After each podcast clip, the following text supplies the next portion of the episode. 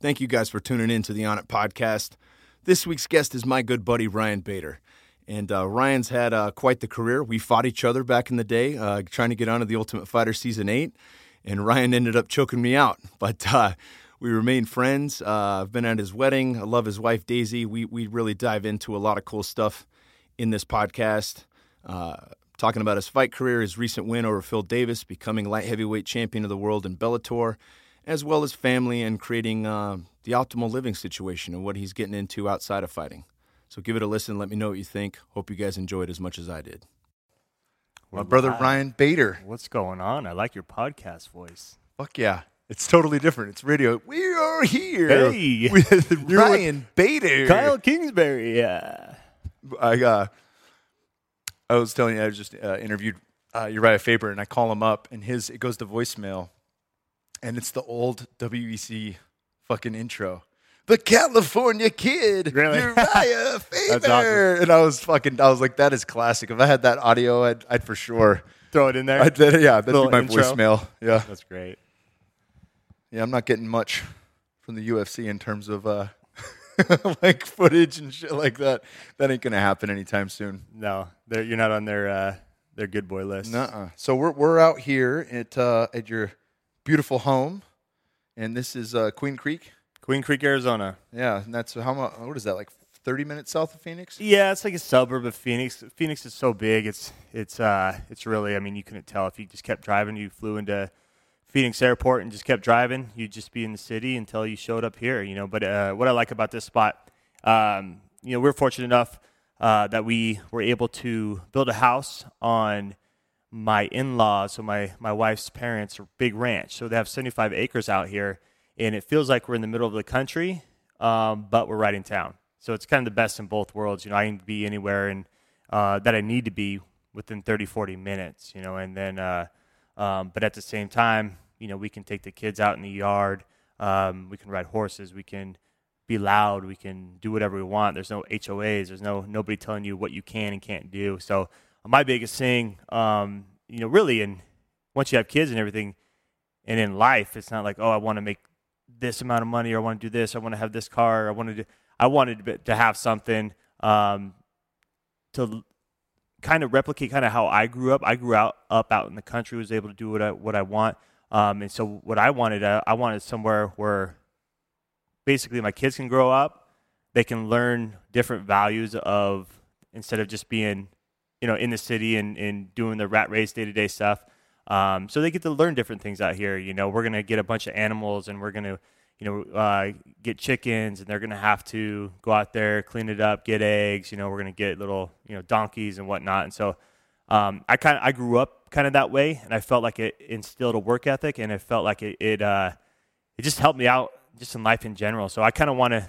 That's that's my biggest thing in life to be able to just have my kids be able to to experience that from an early age. Get the And- best- best of both worlds. yeah, kinda, and, right? and and and be able to, you know, do stuff with them, and experience stuff with them. You know, i as far as you know, in, in the house we were before, oh, it's a nice house and this and that, but I felt like we were just cooped up and, you know, we were just the day to day stuff. So, uh, yeah, we you know coming out here, we we built this house and moved in probably last January, February, and we've been having a great time.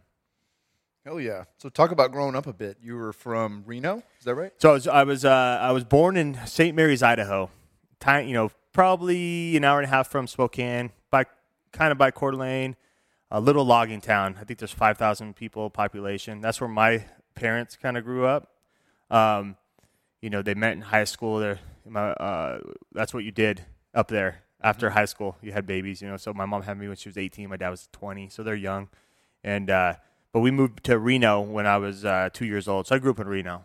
You know, and uh, um, I grew up just playing sports. Uh, I wrestled. I played football. I played baseball. Then in high school, I dropped the baseball. Um, I excelled at, at wrestling and football. Wrestling being kind of my main my main deal. I do it year round. Uh, but was a good football player. You know, I was. Uh, um, we were a really good team. One state. We are top twenty-five in the nation. I got defensive play of the year, and I loved I loved football also. But um, and then uh, ended up getting a scholarship to go to ASU um, to come down here and wrestle. Uh, and I also looked at Oregon, but I came down here. I loved it, and that's how I ended up in uh, Arizona in 2001. Redshirted, wrestled my four years, and then uh, um, really because of the people, the friendships, and the and uh, those connections I made, I stayed down here in Arizona, and, and now I have a family. You know, so uh, it's crazy. Time flies, but it feels like yesterday I just graduated college. You know, and Yeah. I mean, you know, you and I were on the Ultimate Fighter, and it feel that feels like you look back, and that was December 2008 was a finale. Yeah. You know, and it's going to be 10 years, which is crazy. Damn, that is. I didn't Yeah. even think about that. Well, yeah, just like backtracking to ASU, it's weird when I come back because you see how much growth there is here. And obviously, in 2008, when everything took a shit, Yeah. you know, Gilbert was hit pretty hard, Vegas was hit pretty Mm-hmm. hard, and you see like things slow down. But you know, it's been a while since I've been here, and then like all these smaller towns like Surprise and different places have totally come up. Yeah. And then you're like, dude, just go to ASU, and then you go there, and it's like, it looks like a fucking completely different It's place. crazy. It's madness. Like and they, they wanted it to be the most populated university too, and and uh, I mean I, I don't know what they are at right now, but they were over eighty thousand. Yeah, and and know? and they're doing the online stuff because of the success of uh, uh, Be a Phoenix, University of Mm-hmm. Phoenix Online, right? So they've got a ton of online programs. My buddy John Baker, who will be a guest on the show, he played for the Chicago Cubs. He he finished. He got another degree from ASU just now. Really? Yeah, Man, it's great. All online out in California, and then he just moved to Gilbert. But it's nuts, like how Yeah. like these these are giant giant corporations. These Exactly. universities, you know. And I, I like Phoenix. You know, it's hot right now, and you in a couple months into the summer, you're like, why do I live here? You know, and I miss those seasons here and there, but in September on, it, it's beautiful, and I love when I came down to ASU as March, and I. I, I was around the wrestling team, and, and if you know wrestlers, we're all kind of little nuts somewhere, somewhere in the head, and and uh, I got around that group of people, guys like Eric Larkin, Aaron Simpson, and I just had a blast, and I just felt like I fit right in.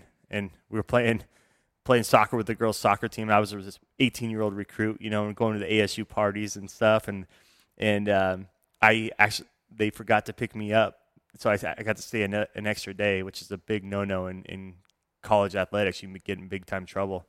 And that the Oregon Oregon coaches were at my house, and my mom had to say I was stuck in Vegas. I was at ASU partying still. But it, you know, and, and uh, I decided right then and there. I, I said I'm coming to ASU. Oregon was like, "All right, we'll give you a full ride, whatever you want." I was like, "Ah, "I can't." I'm like, "I I love if it you do there." over a full ride.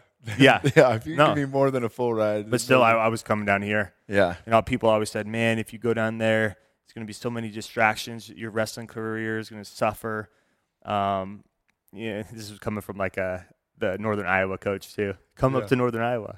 Yeah, come out in So, the middle yeah. of fucking nowhere. But I'll tell you what, I, All you I mean, I buckled down. I know how to do that. I know how to be uh, dedicated and, and shut things down when I need to. And, and from October to March, I was 100% focused on wrestling. I wouldn't even, I wouldn't even drink a beer, and I was cutting weight the whole time, you know. And so I, I feel like that's helped me in my MMA career for sure. But um, yeah, I just had a great time here. Uh, I was two-time All-American here, three-time Pac-10 champ, and and uh, yeah, I just I just love the feel of the vibe. And so after college, you know, Reno's a little smaller town. I like the outdoors up there, and I like the weather. But um, Phoenix became home. You know, Tempe Chandler yeah. area. Yeah, it's incredible out here. I definitely feel like drawn to the desert. Yeah. You know, like it's it's a special spot. Oh, yeah. for sure. So talk about the mentality. I mean, a lot of guys. It's I think it's an easier transition because people don't necessarily consider wrestling a martial art in Mm-hmm. the traditional sense, but it's damn sure a combat sport. For sure, is a martial art, and it's Yeah. like a. It's one of the most necessary prerequisites to be at the highest level fighting. You know, in Bellator and the UFC Yeah. and, and these top level guys in mixed martial arts where was the mentality though of like what what was your decision making process on like I want to fight when I get done? Yeah. Well, uh, I'll get I'll get to that too, but just like I try to look back to even from now, my mentality is so different about MMA in general and going into fights. So sometimes I try to I sit there and try to think back to what I was thinking my first couple fights, my first fight in the UFC, and I was just so different back then mentally. Um, but getting into fighting, I mean, we had guys like Cain Velasquez, we had CB Dollaway uh, that I trained with day in and day out. Aaron Simpson was their coach. All in the UFC, all did well. Um, and then we had John Moraga, we had Clifford Starks, and uh, list goes on. That was in the UFC just off that one team. Um, you know, and so we were battling day in, and I was, to be honest, I was, I was, I wrestled so much as a kid and getting into college. Like, it was even hard for me to come in on the summer to even get better in the summer because I was so burnt out. But you know, I dedicated myself to being a wrestler at ASU, and I was going to get it done. My junior year, I did an All American, and I remember CB Dollaway and I were like sitting at the pool. It was uh, before Pac-10s, and we are like, man, all our friends were going to Mexico for spring break and stuff, and we were just so burned out.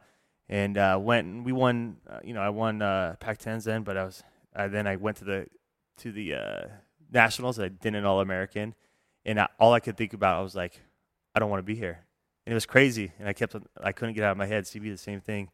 And then I kind of was like, all right, we got to turn this around.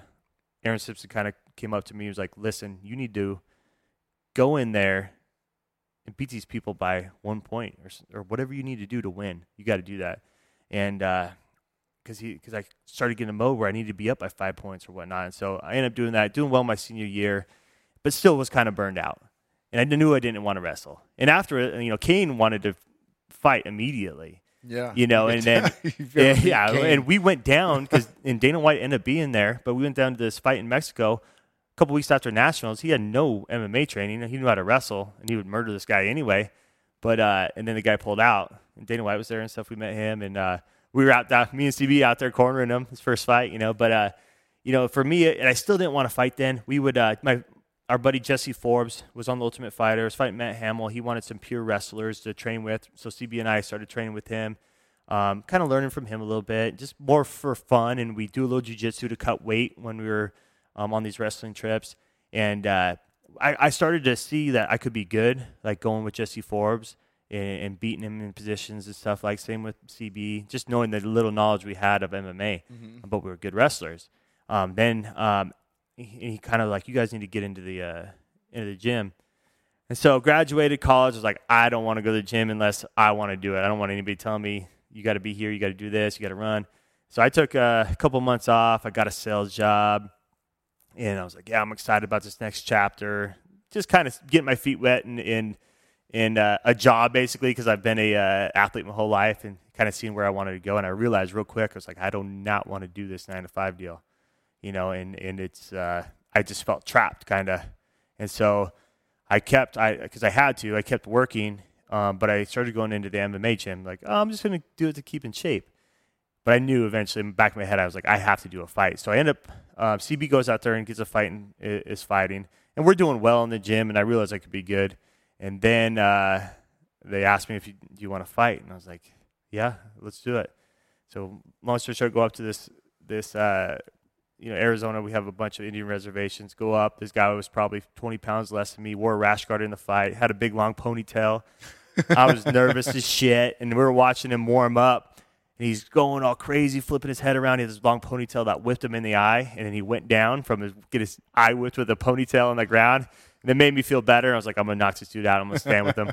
And he came out, and uh, he threw one punch at me, and I instinctively took him down. And and uh, at that point, I realized like I've been training with monsters in college. Then I went right into MMA gym where I was fine. Uh, I was training with UFC guys and Steve Steinbeiss, who's a K1 kickboxer. That I never, I was already always at that high level. That when I dipped down to the to the you know 0 and 0, 0 and 1, 1 and 0 kind of fights that you need to get started, we were just wrecking these people yeah. just off wrestling alone. And I and I just kind of learned from that and and wrestling was the, the biggest base, you know, and, and bringing that mentality is like, I'm, I always know I can go in there and take this dude down if all else fails. And I know how to, anybody knows how to punch people when they're on the ground. You know, yeah. it's harder said than done, but you can get it done. And so really, I mean, even on the Ultimate Fighter, like I, I mean, through my out, throughout my career, a lot of times on stand up, I, I would go out there and not know what the hell I was doing. I knew I had a strong right hand. I would just throw an overhand right. I didn't know a jab, nothing because you know yeah our coaches taught us you know the combos and all that but i never had i didn't know any better. I always had like pad holders that would just do it almost like a cardio deal like one two one two three one two three but i wasn't learning anything yeah, so burn your arms out. Yeah. much technique right? and so i started learning like oh this is how you set people up and all that and it got a lot easier from there but it's just bringing in that wrestling mentality where it's like i'm gonna i'm gonna to get a desired result i know what kind of work i need to put in and I'm never going to walk into there and be an unprepared. And uh, you know, I did that one time. I ended up getting the win because um, we were moving gyms. It was my first Nogueira fight. Um, but for me, as long as I'm prepared and, and I can look back and say I'm good. All else fails, I'm good. I know how to scrap and fight and whatever. That's that's a mentality I need to bring into every fight. If you don't, then that's when you start getting tired. Then you dig back. If you're not mentally strong, you said, "Well, I didn't do this. Well, I don't. I shouldn't even be in here." And then you start folding up, and it's done. You know. So Yeah, dominoes. Just one goes down. one goes the other, down, and then the negative like, spiral. And right? people have no idea until they're they're that tired, and people, a new person is trying to fuck you up. They're not trying to spar you like your friends, whatever. They're trying to, they're freaked out as much as you are, and they're trying to get out of there and get their paycheck and win that fight too. You know, so that's a what people don't realize like that aspect of when you get tired, and then going in there and you visualize all the visualization that you can do and whatnot. But when you're in there and you're looking at the person and they're looking at you, and you can see in their eyes that they want to take you out, and it's not it's not practice. You know, you can spar all you want, but it's it's different, and so that gives you a level of not anxiety, but it's new, and so you know they always say you're like sixty percent of yourself that you are in practice. You know, and and uh, that's where everything kind of goes out the window, and so over time you get better and better, where you can just kind of let that go, and you just it's almost like you're a robot out there, and uh, that's where I kind of am now. But at the beginning of my career, I would black out.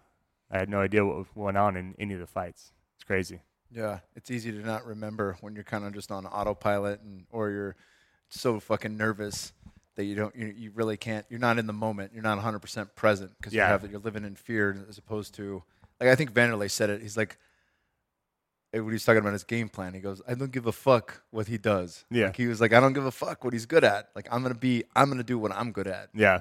you know and i think that's a big point people missing that stuff but going back to like the decision to fight like you just because of wrestling for for so long and then that fear of being stuck in a nine to five you were like let's I mean, fucking so, try this so out for me, for me, it was uh, I was in that nine to five, and I and I had to, and, and I I didn't like it.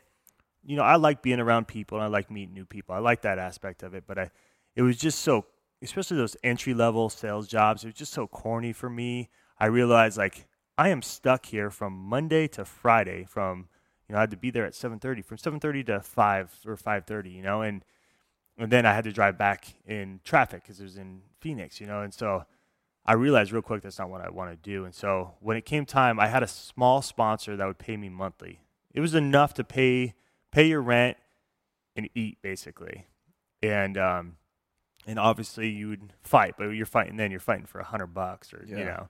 Um and so for me I was just I was just kind of I'm like, where do we want to go here? I was like, am I I was like, I know I don't want to do nine to five. Do I want to get on the fire department or something? I, I went and did my EMT class while I was doing all this stuff too. And then um, I just kind of told myself, I was like, now's the time to do it if you want to do it. You don't want, I don't want to look back and say, and be one of those guys at the bar and be like, oh, I would be been so good at that. I wish, you know, and think I wish Yeah. I would have done it. I could have done. I could have been great. Like try now and see what happens. If you fail, at least you can look back and say, hey, I tried it and didn't work out, whatever. But don't have that doubt later on that you should have done something. And so I just started, uh, yeah, training, and then it just kind of snowballed. And then when you look back now, I, I don't really take too much time to like reflect on it. You know, um, maybe it's later on in life, whatnot. But then you look back, sometimes you're like, wow, I came a lot of long ways, and I fought the best of the best. It's kind of surreal and cool experience too. I look back and like fought Rampage in Japan. I fought you know all these guys. You know from my losses like Machida to huge wins to my first big fight with like Jardine down in Australia in the morning. You know, so uh, you know it was just one of those decisions where you know I was like I'm gonna give it my all, and anything I do, I put my all into it. So um, that I quit my job, got that sponsor, and just kind of rolled with the MMA, and then got on the Ultimate Fighter, and um, then thought thought you're oh you're top of the world, and then realized that really nobody pays attention to the Ultimate Fighter, and then you're thrown back into the into the deep of the Yeah. deep uh, UFC you know weight classes, and so um, yeah, it was just funny. Then you know I was on that Ultimate Fighter contract, and and uh, you know it's it's known you're not making a huge amount of money. Like I was doing what I loved, and I I was getting good sponsors and whatnot, and then it came time to um, they asked me to fight Rampage, and it was like I got to get out of this contract. Like you got to renegotiate my contract. So I, I finally did uh, did that then, you know, and then you know when I left the UFC, I was 20 fights in. Damn. Yeah, that's a yeah. A lot of guys like our season of tough, and we can talk about that. Our season of Tough had quite a few guys that remained. And Yeah. if you look, I mean, we're on Ultimate Fighter season eight. It had been around for a while. I think they're in the 20 somethings now. Yeah. And they have like the Contender series, which is like a, a spin off of that, but it's basically the same show with less of the drama and, and whatnot, yeah. you know, less of the TV reality show type stuff. And um, I remember like fighting and just like the the goal is to fight in the UFC. The goal is to be Yeah. like, that's when I'm at the top, you know, and you're working towards that. And um, I get you know when I when we were going out there putting us up at the Palace Station, that kind of shit. Like I knew you from ASU. We weren't Yeah. we weren't super close because you were a wrestler and I was Yeah. a football player, but we knew each other and we had you know probably been drunk a couple times at the bars. But uh, I remember doing dinner with you. Like trying to game plan on how we could make it onto the same team the night before they fucking made us fight each Mm-hmm. Yeah, other. that was I ridiculous. was yeah. like, we looked at each other like, what the fuck? And thankfully for me, because I lost that fight against you, uh, thankfully they were like, hey man, Kingsbury's seven and one, Bader's seven and zero. You got guys fighting each other that have no fights versus one fight, yeah. and it's ridiculous. And and Mir, you know, for all the the the, uh, the drama we had on that show, like he was really cool, man. He went to bat for me and and Oh, I didn't, I didn't even know that. Yeah, he totally did. He went to Joe Silva and he was like, "This is bullshit, man. Both these guys should be on." Mm-hmm. Nogueira said the same thing, and then you know when a guy got hurt, they brought me back in, and that's you know my whole Mm-hmm. I think it was Jimmo. Jimmo got hurt, and then yeah, yeah, yeah, Jimmo was a good dude, but um, Yeah. We make it on the show. We do wind up on the same team. We spent six weeks together in the house, and it was like a total shit show. and figure out we're both weirdos, and then Yeah, yeah. Oh, hey, you're weird too. Fucking cool. Hell this yeah. is good. This is real good. that was fun. I mean, I look back at that experience, and, and it was at a perfect time in my life, I think in yours too. You know, where hundred percent. we had different guys like Christoph Soszynski was on there, and he had he uh, at least one kid I know that maybe two kids, and he was married, and and that was six weeks away from his family, no contact. For us, we were fresh out of college, and I, I was used to grinding in that wrestling grind where I would put my head down in October and not stop till March, you know. And so for me, I knew in there I was like, I'm gonna go win this thing, and I'm gonna I'm just gonna keep going and keep my head down and keep working. These other guys, I start hearing them talking about like, man, I just want to go home and see my family and all Yeah, that. some guys already own gyms as Yeah. like jujitsu coaches and shit like that. And Yeah. like, I don't know how my gym's doing. I haven't Mhm. spoken to my wife. Yeah, it's a totally different ball game. Yeah. So, but I look back at that, that experience, and it, although it was tough and we were stuck in a house, and it was it was a blast for me. Hell yeah, I had a great time. I was bouncing five nights a week and working until two thirty or three a.m.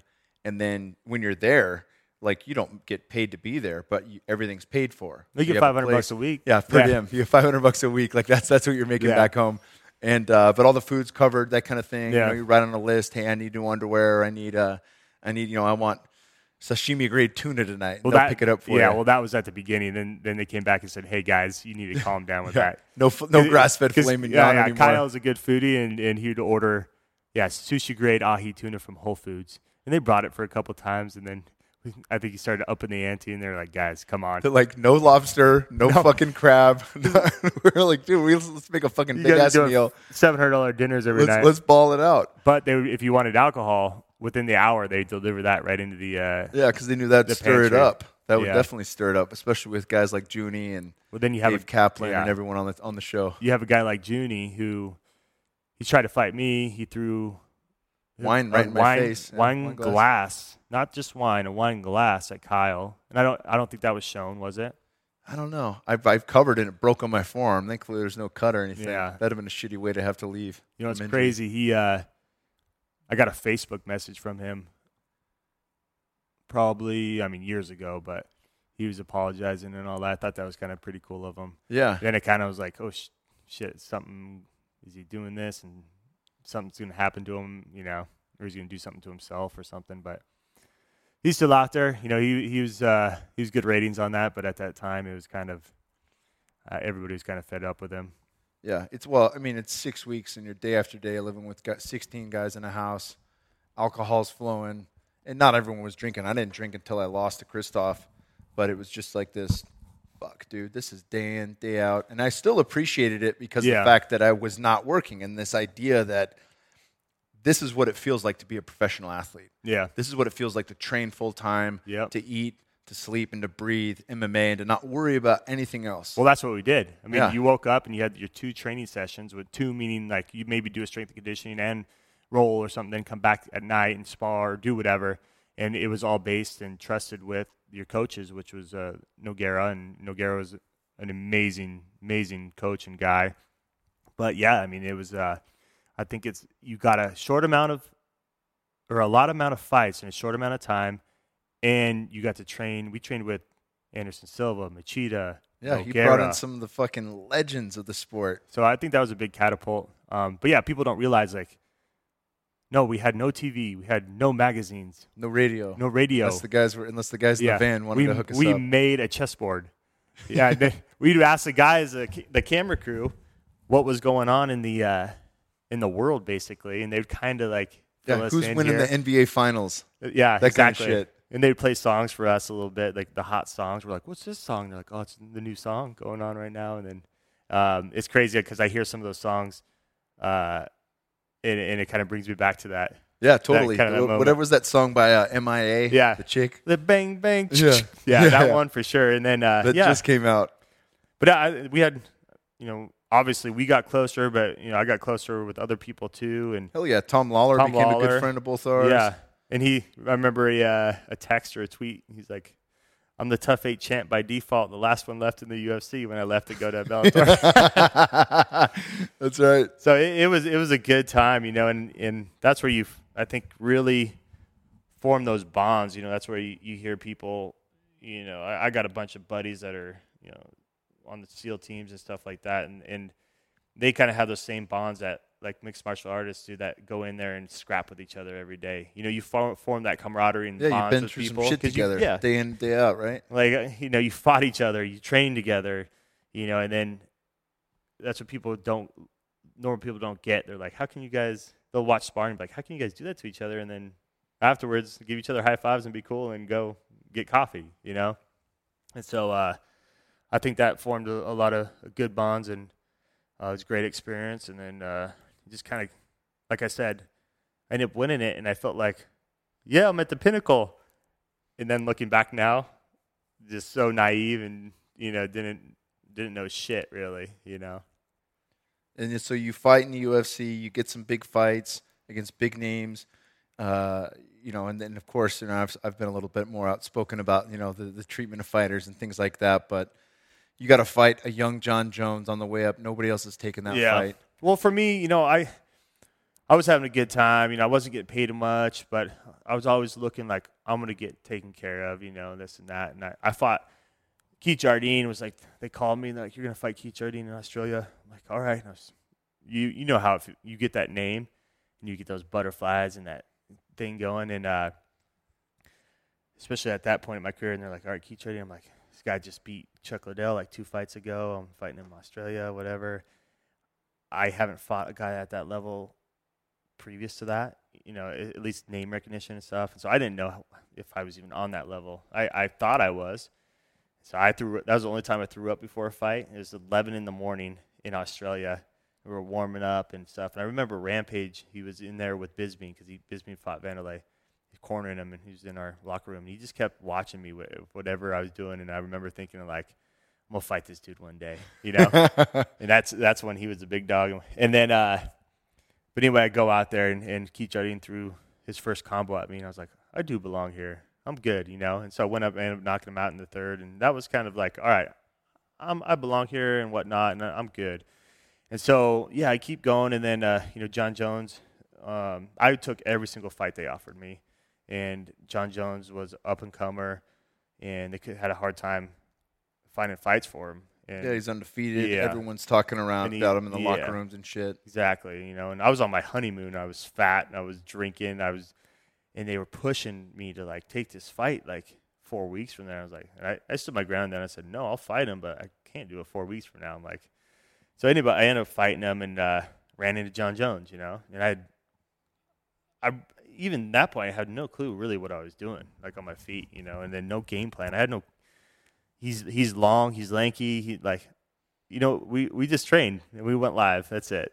I had no game plan to get inside his reach, nothing, you know. And so, um, you know, and then he goes wins the title and stuff like that. But um, I, I just did everything they they ever asked. I never turned down fights. I fought, you know, everybody and anybody they ever offered us, you know. And I always thought thought there was gonna because you heard guys like always say like, yeah, you know, Rashad got a five hundred thousand dollar locker room bonus or this and that, you know. And I was always waiting for that time where like, oh, even a freaking fifty thousand dollar check or in the locker room or something, Something. something like, Yeah. okay, you know, like I see what's going on here. I'm getting to this level, and now now I'm really going to push.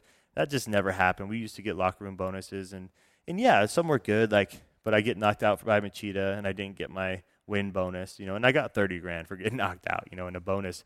Usually it was like five. Then those started drying up, and then it was always like, yeah, do this for us, do this for us. We'll get you back. We'll get you back. And never really. It was always a, a carrot right there, it dangled, Yeah. dangled, and then something happened, or if you had a key loss, and it was pulled pulled back, and then you know it's And just kind of they did that towards the end of your career in the UFC, right? As Yeah. far as like 'cause you were winning, you were I was on a rising. five fight win streak, and I was supposed to fight Cormier before, and we had a good storyline, and um, you know the whole deal, and and uh, they pulled that fight, and I talked to Dana. I was like, hey, can I, you know, you, I get it, whatever, because I asked for the fight with uh, Anthony Johnson, and he's like, we're gonna give it to Cormier. I was like, well, you know, what's gonna go on with me? Like, can I get paid or whatever? And I, I didn't get paid, and I was fine. Like they they pulled him up to fight him, and our fight got canceled, and I, I didn't get paid or anything like that. Um, and then I forgot the whole logistics of it, but I think Jon Jones was supposed to fight. Maybe it was J- Jon Jones was supposed to fight Cormier, and he got in trouble or something, and it was open. And so I was I was on a five fight, four fight win streak, or I, I think it was four. I think yeah, it was four, at that time. Yeah. and so I call and talk to Dana. I'm like, hey, I want this shot. You know, Cormier and know, we have our thing. We don't like each other, this and that. Um, you know, people wanted to see it. And then he's like, no, I think I'm going to give it to uh, Alexander Gustafsson. And I was taken back a little bit. And I was like, I'm trying to think, like, what did, did he win his last fight? I was like, he got knocked out his last fight. You're going to give it off a knockout loss? And he's like, yeah, you know, we just, we uh, owe it to him and, and whatnot. And it's like, you owe it to him. And I try to, you know, make my case more. And it just, it was just kind of shut it You're down, right? talking to a wall at that Exactly. And he's like, go out and win your. I was like, who are you thinking for me then? He goes, Rashad in October. Go out and win that fight. Nobody can deny you a title shot. You know, and I go out there and beat Rashad, and then same deal. You know, so I think at that point when they gave that to Alexander Gustafsson, I was like, if I'm not getting that title shot now, I'm not going to get one. Yeah. And I, I literally have to beat one, two, three, four, five, six. And about that time, I beat pretty much I, the four guys behind me in the top ten. You know, and Yeah. and, uh, and so for me, it was like that's one of the point where kind of my mind switched, and I was like, all right, you know, I see what's going on here. So um, I fought Rashad, um, and I lost to Anthony Johnson. Just a terrible fight. I, I was gonna go in there and try to kind of do a Chael Sonnen on him, just get, go in there, take him down, and just make him work from the beginning. And uh, I got on my back and caught me a few punches and thought I was fine, but you know the fight just sucked. You know, and and for me at that moment, I'm like, I gotta change the way I approach this. I was like, no more overthinking it, no more making it bigger than what it is. Every time I've been in a fight, I've walked out, even if I got knocked out or or is bad, or I've always walked out and and thought to myself, I want to get back in there. You know, either to avenge a loss or or I, I won a fight, and I was like, man, I made it bigger than I than I it was. You know, and every time I get back to my locker room or my hotel room afterwards, I'm like, I'm good. You know, like we could Yeah. punch each other in the face. I'm still alive. So what? I'm still alive. I feel good. And um, so that at that point, I was like, I'm gonna take these fights. I'm gonna have fun. I'm gonna remember this moment, how I felt in the locker room after Anthony Johnson, and how disappointed I was in myself, and and um, the feeling I felt everybody else was feeling, like my team, like I kind of let them down, and you know I let, and you know, and, and they were fine, but um, I just promised myself I would remember that moment in my next fights, and I would have fun throughout fight week. And so I went to Germany, my next fight, and I just kept everything light. We were laughing in the locker room. At fight day, I'd find myself kind of getting quiet, just overthinking stuff, and I would just snap out of it and be like, "Nope, nope, remember that, remember that, uh, that feeling." And so I went in there, felt loose with, uh, with, um, what's his, what's his name?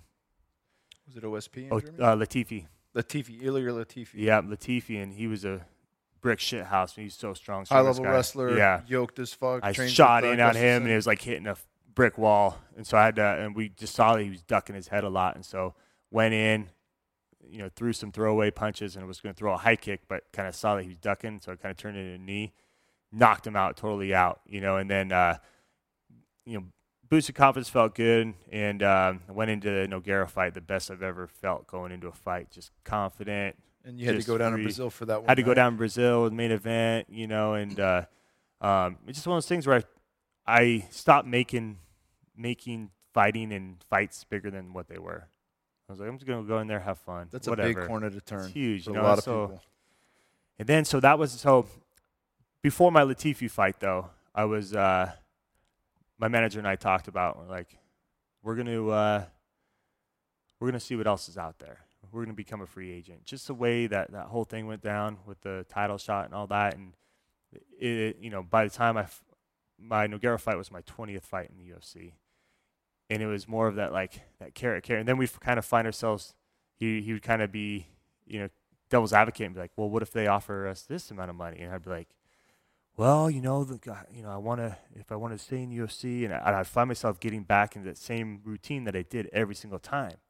You know, like, well, maybe, and then maybe they'll give me this, and or maybe if we get a title shot right off the bat, you know. But then what happens if somebody gets hurt, and then you know, so for me, it was like one of those things where we're gonna see what, what's out there, i.e., we're gonna see what Bellator is gonna offer us and he has a bunch of guys in Bellator.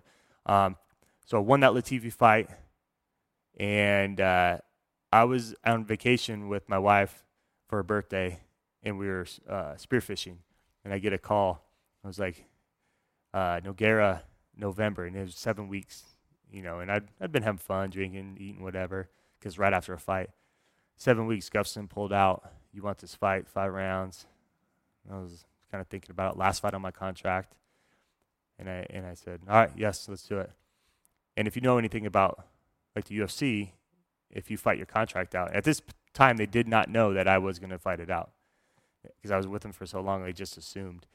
And then uh, and so, you know, he goes back back and tells him yes, and and Silva goes, well, all right, Dave, we need. I'll send a new contract over. We need, need to sign a new Yeah, they five fucking. fight that's deal. what they make you do. They And- make you re-sign and, before you uh, get the fight. Dave goes, "Oh no, we're we're not uh, re-signing," and he was pissed and said we were trying to trick him and whatnot, and and uh, we're, I was just kind of laughing. I was like, "I'm trying to trick them." I'm like, "Come on!" I was like, There is no free no- agency. yeah. it's not a free market. and so they couldn't go back after they offered me that, and we said yes, and they couldn't go back and and say uh, Pull the fight. and right? pull the fight because that would just look like it's straight extortion, you know. So um, was able to fight and and I think there's a comment of like I wouldn't have gave him little nog if I knew he was going to fight his contract out, you know.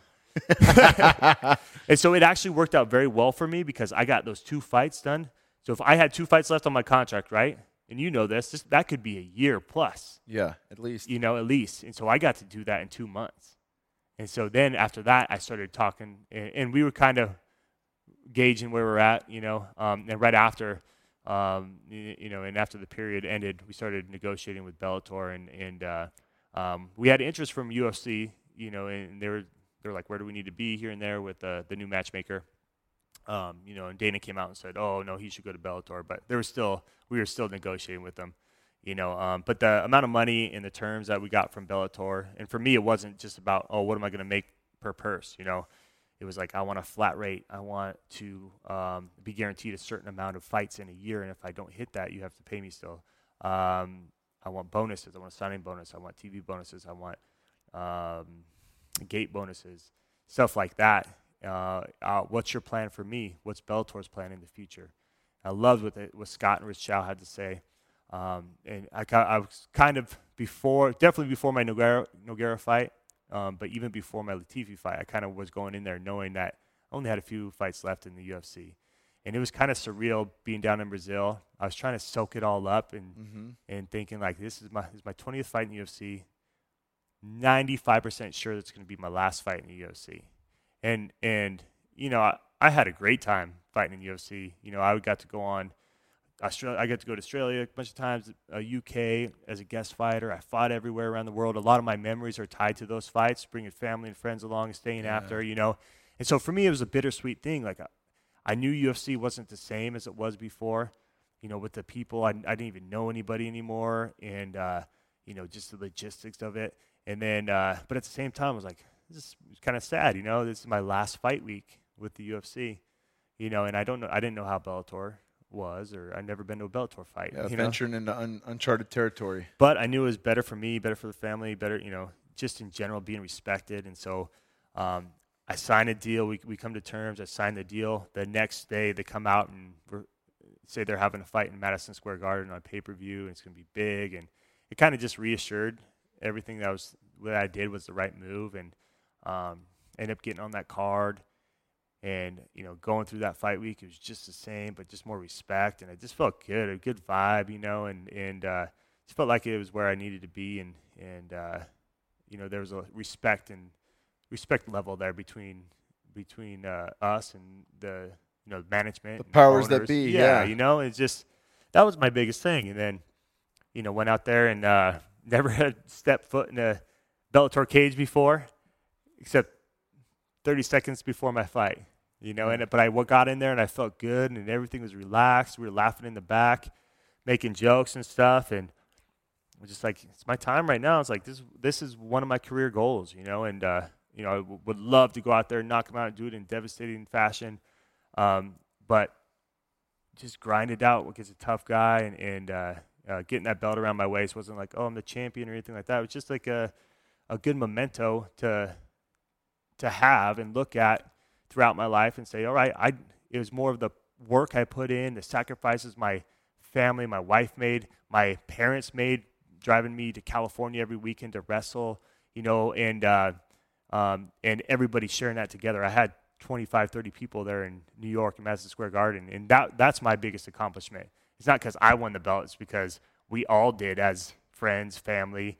You know, my wife takes a huge burden. I have three young kids, you know, under five, uh, a brunt of the work when I'm in camp, you know, and, and uh, uh, my parents have been super supportive and they come to every fight. They've drove me to every athletic event I ever had. So it was, it was more for them, you know, and, and uh, like when I, at the hotel, like I, I was going to leave my belt in the uh, room and she's like, you should bring it down. People want to see it, whatever. You know, I just handed it to everybody else and they were taking pictures. And that, I felt like that was, that's what um, I was kind of fighting for. And, and I love being in the position to take, to have these fights, but to bring everybody together to experience that.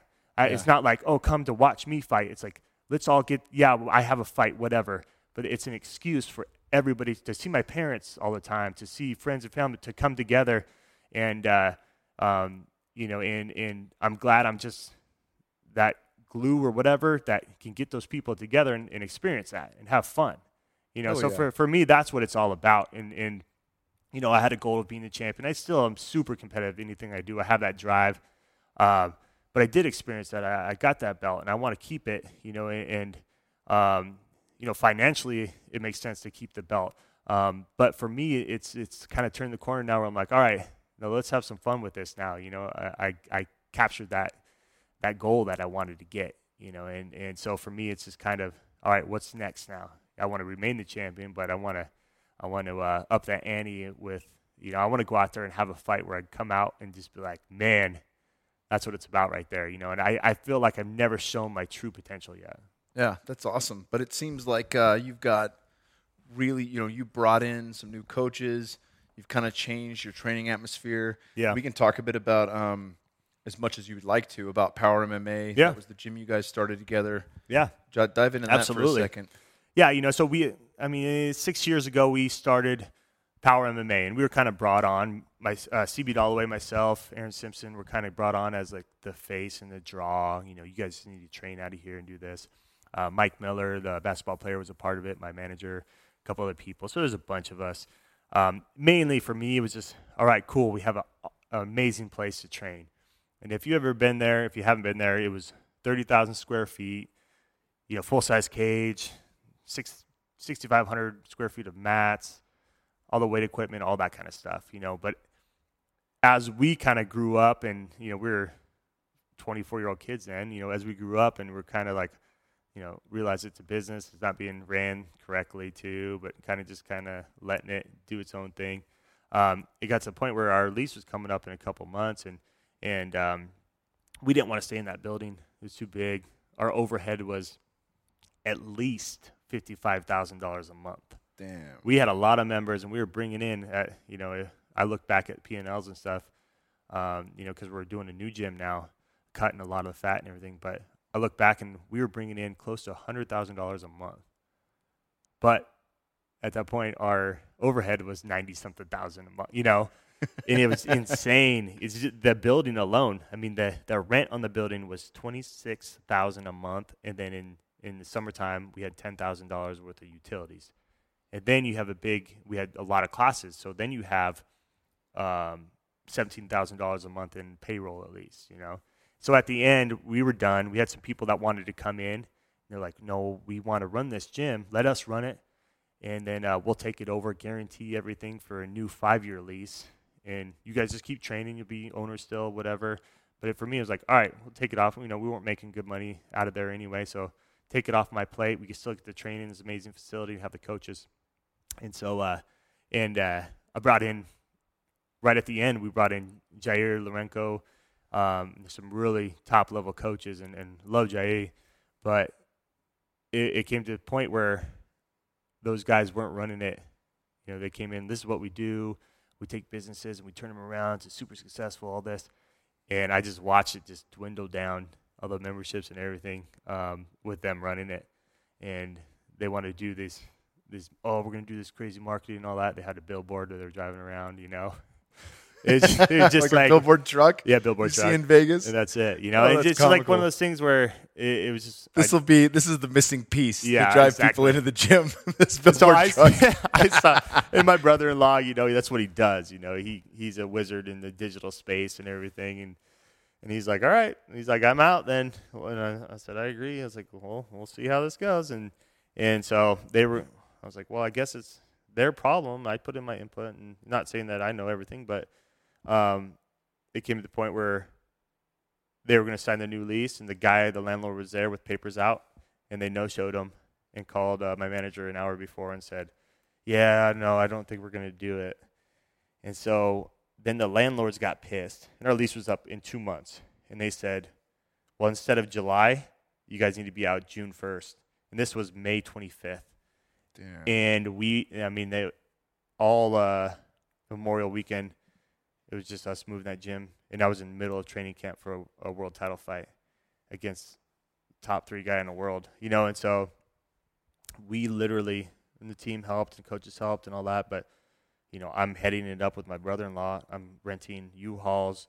Had two U-Hauls. I had my trailer. I had somebody else's trailer, and we moved a 30,000 square foot facility in three days. Everything from paper towel, you know, holders to the speakers in the gym to that we put in to 45.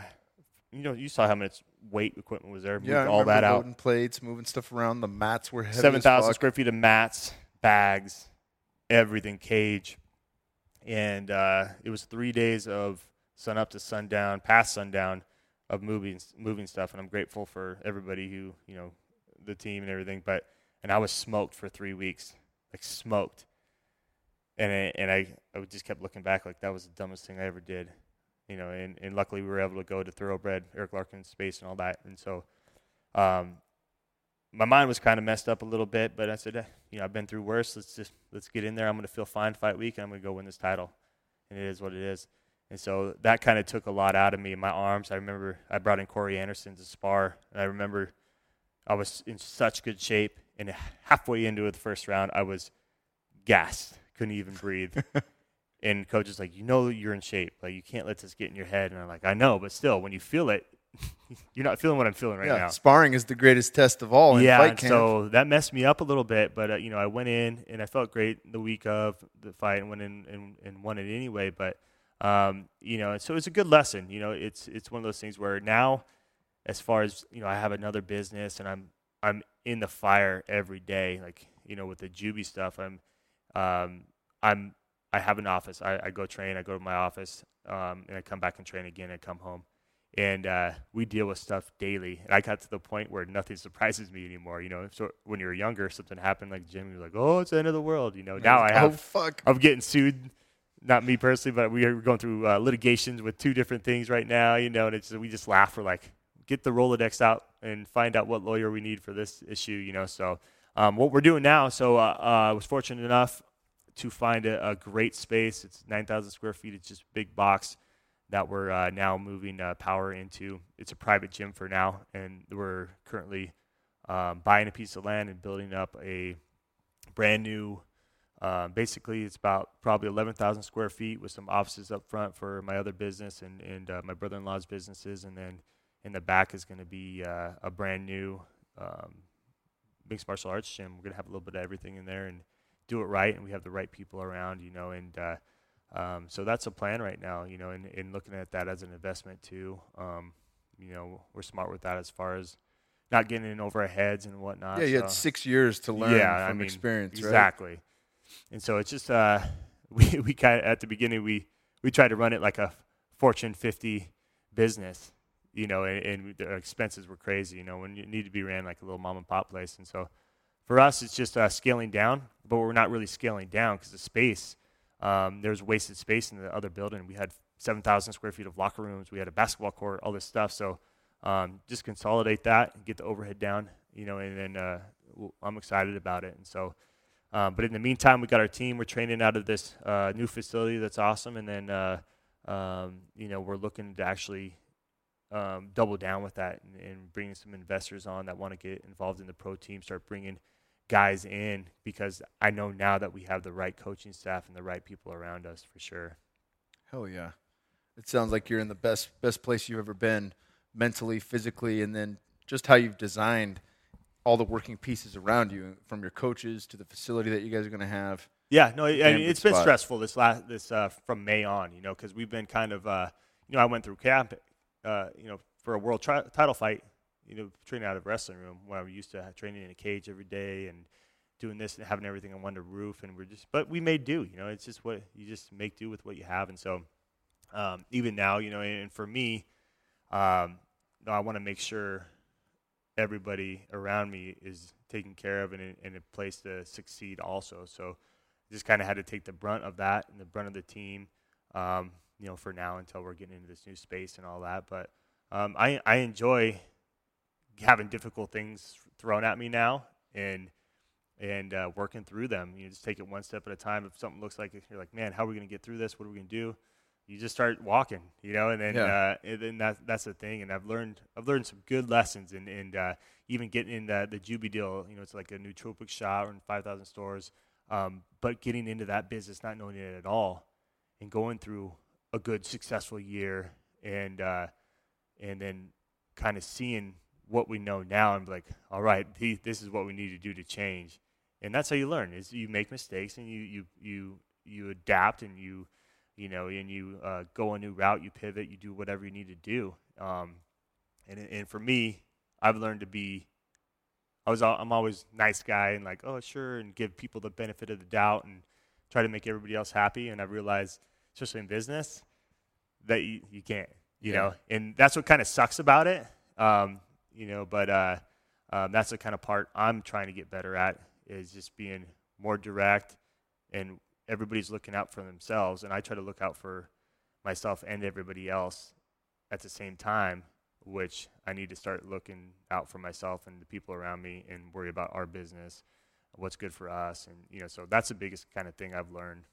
Oh yeah, that's big. There's no growth without stress. Yeah, You're not going to get stronger that's just perfect. lifting Yeah, the weight bar, right? You got to add some weight. You got to get Exactly. sore. You, that's the only way you get stronger, right? Exactly. Same thing for the mind. Well, let's dive into Jubi because I fucking love it. I remember trying it a while back.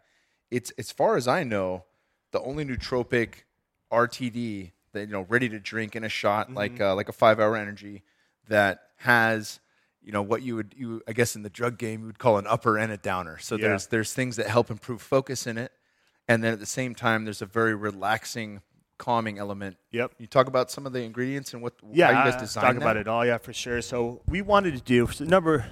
So off the bat, a buddy of mine came up to me and, and uh, he he was talking. He's like, "Let's do like let's do something. Um, you know, let's." I'm I'm seeing all these like kratom shots out there, and it was at the very beginning of kratom, and kratom is a leaf from Southeast Asia. Uh, gives the user kind of an opiate experience, and they've been chewing that leaf and and using ST in Southeast Asia for thousands of years. And um, sense of well-being, relaxation, and, and it actually helps people kind of get off opiates and heroin and, and whatnot. Um, and uh, and there was one company in particular that was really just killing it out here, and we're like, let's just do uh, our own version of that, you know. And then we kind of realized Kratom was kind of one of the not sustainable. Basically, it was going to be potentially shut down. Yeah, you're which gonna is crazy. the FDA you know, come in, all that know, shit. this Yeah. plant, you know, just like everything else. But and it did. It came in and shut it down. But you know, the people people kind of rose up and, and got it over overturned and kind Mhm. of back on the market. But it, it's it's going to go away in a couple of years. So we kind of realized that was kind of it was a risky risky deal, and so uh, we went and uh, and we know some friends that have a uh, um, they're called Dream Brands. They have like M Drive out there and um, good guys, and you know, guy his father invented Zicam, and and so uh, you know he knows his stuff. And they had a stress release formula, and uh, you know we are kind of like, well, we want more than this, whatever. And like you know we we actually so we bought the stress form relief formula from them, and uh, then just kind of added our own stuff that and, and kind of did some testing, did this and that, you know, and uh, you know, gave it out to people, did some sampling, and we just kind of hit on, you know, our one formula in particular. People kept on coming out and asking for it, coming back, and so kind of knew we had something, so we just went forward with that, you know. So um, what's in Jubi, you know, we, we at the beginning we were kind of like, all right, what is it? Like, how does it make you feel? And we just kind of re- and we, we kind of were like, all right, so it's a stress relief formula. And then we realized, not really. It kind of like you can't shut the fuck up when you take it. You, it, you you feel like you're on fire, like you're you're just killing stuff. As far as like if you're going to meetings and you're blasting out emails and all that, and you just feel on the whole time. Um, and so basically, you know, uh, we have theanine, caffeine. We have 50 mil- milligrams of caffeine, 5.0, so a cup of green tea, and theanine. That's clinically shown to increase focus and decrease your stress. Yeah, it's anti-anxiety. Yeah, you know, and so uh, then we have 5-HTP in there.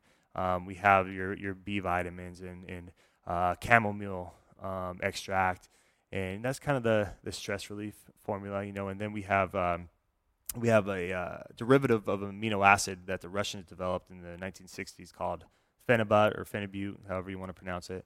Um, basically, it was standard issue, and uh, the cosmonauts little little dope kit that they'd go up and and uh, doing maintenance on the um, you know in, in their what what's the deal the in in space The The space station, yeah. yeah. so they couldn't give them Valium when they were going out there and doing their spacewalks and working working on stuff because it would bring them down. So they gave them this sub, this amino acid, um, phenibut it's called, and they'd go out there. Uh, it brings your stress levels down and your anxiety down while keeping you sharp. And so uh, we we have that in there, and it's all in a proprietary blend. You know, so um, you know, obviously we know the the dosage and milligrams and whatnot, and we just found that sweet spot. There's a lot of of of in sleep aids, but it's in a lot bigger dose and makes you go to sleep. But in the perfect dose, it's a uh, it just helps with focus. It helps you uh, just feel just on. And in Russia, they they sell it as a prescription for social anxiety. And so that's the biggest thing. A lot of people say, "Oh, I use Jubi for for you know to help me focus or you know, brings down my stress when I'm traveling or with the kids all day." Um, but I think that it works best when you're in a social situation. Um, you can just walk in anywhere and feel like you can talk to anybody. You can go up to anybody, and you're and you're fine. You know, they call it the uh, Soviet Smart Supplement or the the pickup drug because it, it, it- guys will talk to girls then. guys will go and talk talk to girls. And they're like, I've seen ugly ass dudes on that stuff go and get pull tens from the bar, you know, because they there you feel like you have the gift of gab on it, and it's Yeah. crazy, you know. And so we uh, we got that formula down, and it, it, it was one of those things where you know, like I was saying earlier, I give my all, and if I'm trying to do something, so we're like, let's just do it. We got got with the distributor, we manufactured it, you know, and we. Uh, um, you know, we did 350,000 units right at the beginning, you know, and it's stressful. You got a lot of money out there in inventory, but you know, sold that through and, and got another truck going, and it was now we're in, uh, you know, we're in the number one shot in Arizona here in 600 Circle K's, and we're in about 5,000 stores nationwide. Circle K's being a big one. Um, sell it online. Tryjubi.com. T R Y J U B I. You know, we uh, came up with the name Jubi because you know you got to trademark it obviously, and Mhm. Oh, every word out there is pretty much trademarked. You know, so we were wa- we're doing uh, synonyms of like how it made you feel, like mood enhancement, like bliss, whatever. We put uh, you know, jubilant or jubilation on there, and then my brother-in-law scratched out the elation and jubi. That's how it kind of came up, and um, did the designs and just kind of ran with it. And then, um, you know, that that first that first year, I think we did close to a million in sales. You know, and obviously we pumped all of that back in, you know, to to grow the company. You know, and so now we're at a pivotal time too, where um, we're looking to do different stuff as far as kind of bring everything in house and and get bigger margins and not get middleman everywhere. Just a learning process, you know, of, of uh, what I was talking about earlier. And so, uh, you know, that's I'm on Jubi right now and can't shut the fuck up. I'm on Jubi too. Yeah, Hell yeah, brother. Well, it, it is it is truly a phenomenal product. I'm excited the fact that you guys are working on different different ways that you can implement that because uh, you know we were talking about you know in a, in a gas station an RTD might be the easiest thing to grab, Yeah. but when you order something online, maybe you just want a bottle of capsules that way you can have a couple before you go into work, or if you don't want to have you know the if you don't want to drink something down for that matter, you can just Mm-hmm. take the pills. So Well, so we, we built that that infrastructure now that we can just if we have an idea, we can plug that in with minimal amount of work. And you know, I, we have those relationships now where I can go to a manufacturer and say, "Hey, this is what I'm thinking. Make me this formula. Make me this artwork that I, I'm giving you. Um, put it all in, in, you know, in a box, in a bottle, in a capsule, and uh, send me samples." and just kind of go from there. So it's it's really cool to see that, and um, even getting into that space. And and you know how in business they say it's all about relationships. You know, and I've met, uh, you know, and, and MMA's helped a lot. You know, how people come up and be like, "Oh, I watch MMA. What's going on, Ryan?" And and just networking through that. And I've met. I've, I have a bunch of good friends now from that, that business side, and, and they're doing big things now, and then bringing us on and along for the ride too, and and uh, helping us out where you know our knowledge is lacking because we haven't been in this business and they've been in there for 30 years you know? So for us it's just i mean that's a huge and you know that you, we were just talking about this going down the uh, paleo fx or whatnot and yeah, and talking to people and networking and all of a sudden you get you know because your personality and, and, and knowledge and you get plugged into the right people and all of a sudden you're doing something you a month ago you had never even dreamed of you know? And so i mean that's what it that's what it's about. It's just uh it's networking it's it's having that i mean number one you got to have a you got to be a good person you got to have that personality but um and people get drawn to that but um i mean that it's drive. yeah, and it's, it's doing hard it. work you got to fucking that, walk you- the walk and yeah, learn. You but know, you got to you got to have those relationships too, yeah, and, and you can just sit there and put your head down and grind, and you'll get to where you want, usually where you want to go. Um, but just to have one door open and then you meet somebody else or whatnot, and that's how it just kind of compounds, and that's what I've learned. Like the biggest thing is, and um, you know, it, it's I wouldn't say it's like a good old boys club, but you know, it's it's definitely relationships. hundred percent, brother. Yeah. Well, thank you so much for fucking having us down here. I Hell yeah. absolutely love your family. Love spending time with you. We love you, good friend, my brother. Thank Yeah. you, my man. Oh, and uh, real quick, where can we check out you on uh, for people that want to? You, you mentioned the website tryjubi.com. Yeah, tryjubi.com. You can check out that. You, you know, I would wait for uh, you know sign up actually on that VIP email list, and we send out. I mean, once a month we're sending out little uh, discount um, codes and whatnot, and so uh, you you can grab a couple then, or uh, go on our store locator if you just want to try it before you buy it. Um, you know, we're it's priced at five ninety nine a bottle, five dollars ninety nine cents. And people say, "Oh, it's a little expensive," but the thing is, it works. It and- fucking and works. It works all day. And so, uh, but you can you can check me out at uh, just at Ryan Bader on Instagram, Twitter. I use occasionally, you know, Facebook, and uh, um, yeah, and just uh, I try to do different stuff besides training and and uh, um, on social media too. So, yeah, it's been a pleasure, buddy. Hell yeah, brother. Thank you guys for tuning in to the On It podcast. I really hope you enjoyed this episode with Ryan Bader as much as I did. If you enjoyed it, go ahead and share it with your friends. Leave us a five star rating. Tell us what we're doing right, or uh, just hit us up on On It. I'm on the On It Facebook Live each week, talking about different things, health and wellness related, mixed martial arts, all the good stuff. And uh, if you enjoy this podcast, really let the people know. Try to get the word out there. Thanks for listening.